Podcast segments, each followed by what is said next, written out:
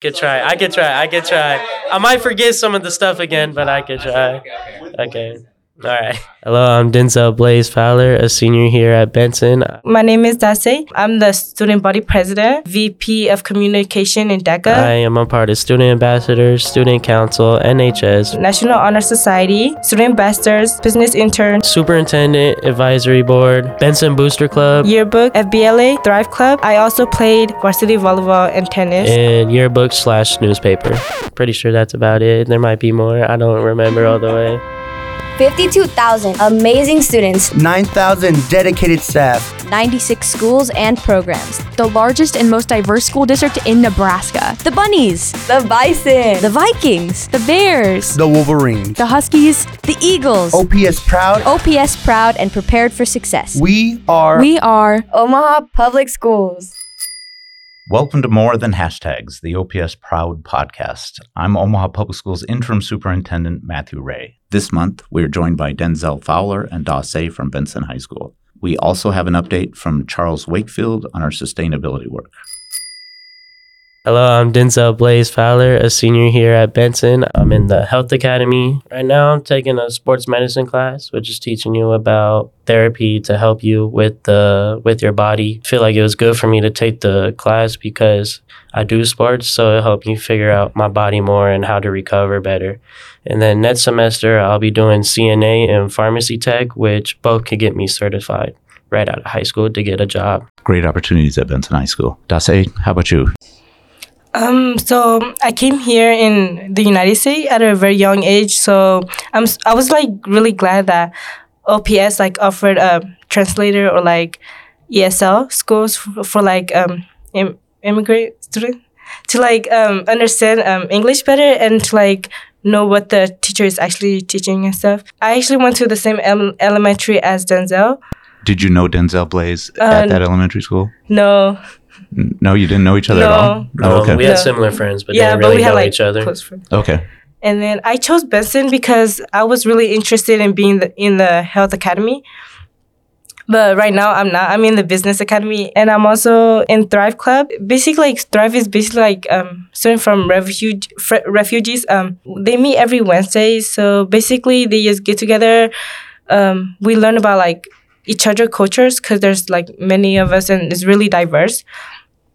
And then they also do like um, food potluck, but not only do they do like learn or get to meet each other, we learn about lessons and stuff like how um, colleges or like anything, just like getting interview job or anything like that, which I think is really good to like keep in touch with um, our culture, but like also knowing like the people around you and their cultures too.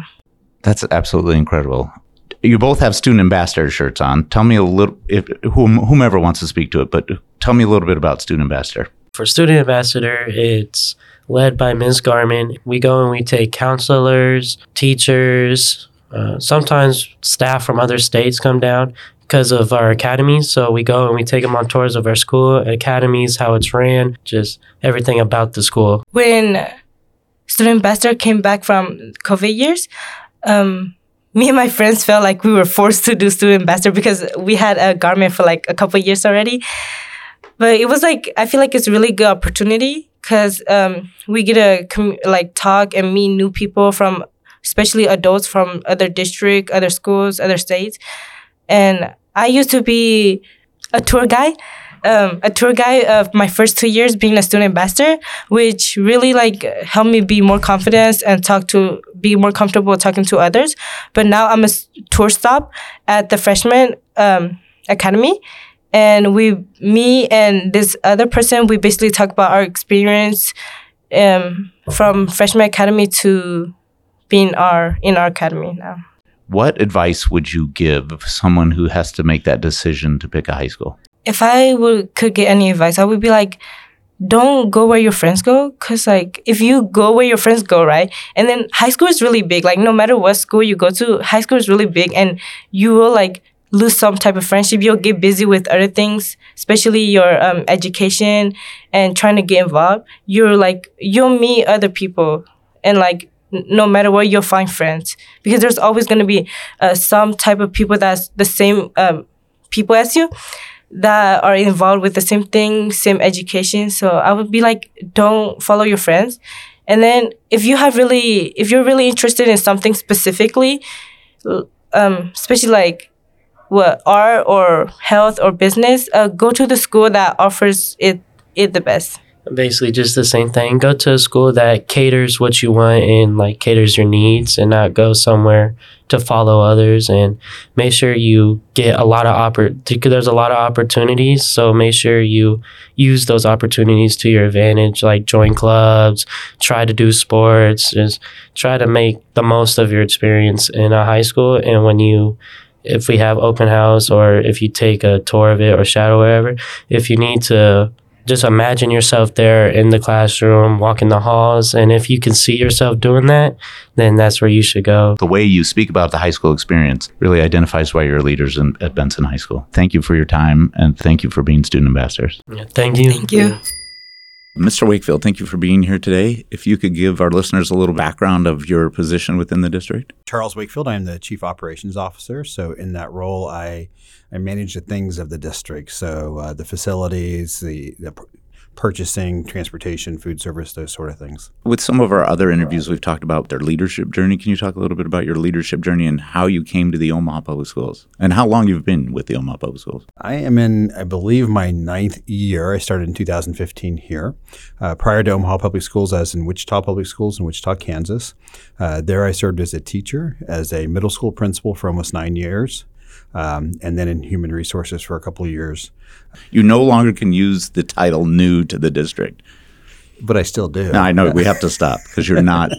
I believe after six months, you're no longer new, but My wife and I love Omaha as a city. It's it's vibrant. We we enjoy the music scene, the food scene. We do a lot of really cool things here. I think our community is much more supportive of public schools here than I've seen in other places, and especially our business community and nonprofits who donate money and take on initiatives really support Omaha Public Schools, really support early childhood uh, education, really support learning in general. And, and that is so great to have, and, and it shows the passion the community has for education. Public schools are a reflection of the community, and if you have a great community, you end up having great public schools. part of that great public schools is our strategic plan. And in that strategic plan, there's um, one particular goal specific to environmental stewardship. Can you talk a little bit about that? I believe it's priority four, which is Ethic of Care, has a specific goal about developing an environmental stewardship plan. Any educator really is about preparing this generation for the future. Environmental stewardship is the same thing. It's it's managing resources today so that we have a future. So let's talk a little bit more about the future of this because this is a long term plan. If we meet all of our goals in our plan, I think you'll see us be almost a zero emission district. One of our big goals is moving our district fleet off of gasoline and diesel and either into propane or electrical power, using less resources so that uh, we are preserving those resources for the future. Uh, students actually drive this work at a lot of our high schools already. They're the ones pushing us to do more and do more faster. Part of the plan addresses environmentalism in the in the curriculum. Part of the plan addresses allowing students access or asking students to look at that data with us and help us problem solve and work together. So begin using those real life skills, uh, the things that we want students to learn and, and the things our pathways and academies are built around, using those real life skills to solve real life problems that are impacting them today and impacting them in the future. So moving beyond that textbook into life itself. So how much of that planning was involved in the new construction of those five our five newest schools? Environmental sustainability was considered every part of that, from from lighting uh, to looking at the plants we do and impacting uh, water retention and impacting how often we have to mow, to looking just how buildings are laid out. Um, there's a thing called biophilic design. Uh, which is a personal passion of mine, but biophilic design is bringing nature inside.